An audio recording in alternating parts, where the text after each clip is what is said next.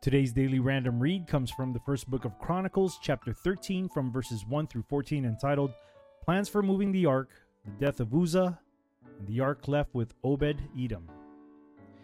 And David consulted with the captains of thousands and hundreds, and with every leader. And David said unto all the congregation of Israel, If it seem good unto you, and that it be of the Lord our God, let us send abroad unto our brethren everywhere that are left in all the land of Israel, and with them also to the priests and Levites which are in their cities and suburbs, that they may gather themselves unto us. And let us bring again the ark of our God to us, for we inquire not at it in the days of Saul. And all the congregation said that they would do so, for the thing was right in the eyes of all the people. So David gathered all Israel together from Shihor of Egypt, even unto the entering of Hemath, to bring the ark of God from Kirjath Jearim. And David went up, and all Israel, to Baalah, that is, to Kirjath Jearim, which belonged to Judah, to bring up thence the ark of God the Lord, that dwelleth between the cherubims, whose name is called on it.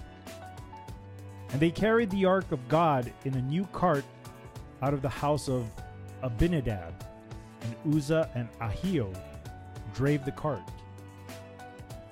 And David and all Israel played before God with all their might, and with singing, and with harps, and with psalteries, and with timbrels, and with cymbals, and with trumpets. And when they came unto the threshing floor of Chidon, Uzza put forth his hand to hold the ark, for the oxen stumbled. And the anger of the Lord was kindled against Uzza, and he smote him because he put his hand on the ark. And there he died before God. And David was displeased because the Lord had made a breach upon Uzza. Wherefore, that place is called Perezuzza to this day. And David was afraid of God that day, saying, how shall I bring the ark of God home to me? So David brought not the ark home to himself to the city of David, but carried it aside into the house of Obededom the Gittite. And the ark of God remained with the family of Obededom in his house three months. And the Lord blessed the house of Obededom and all that he had.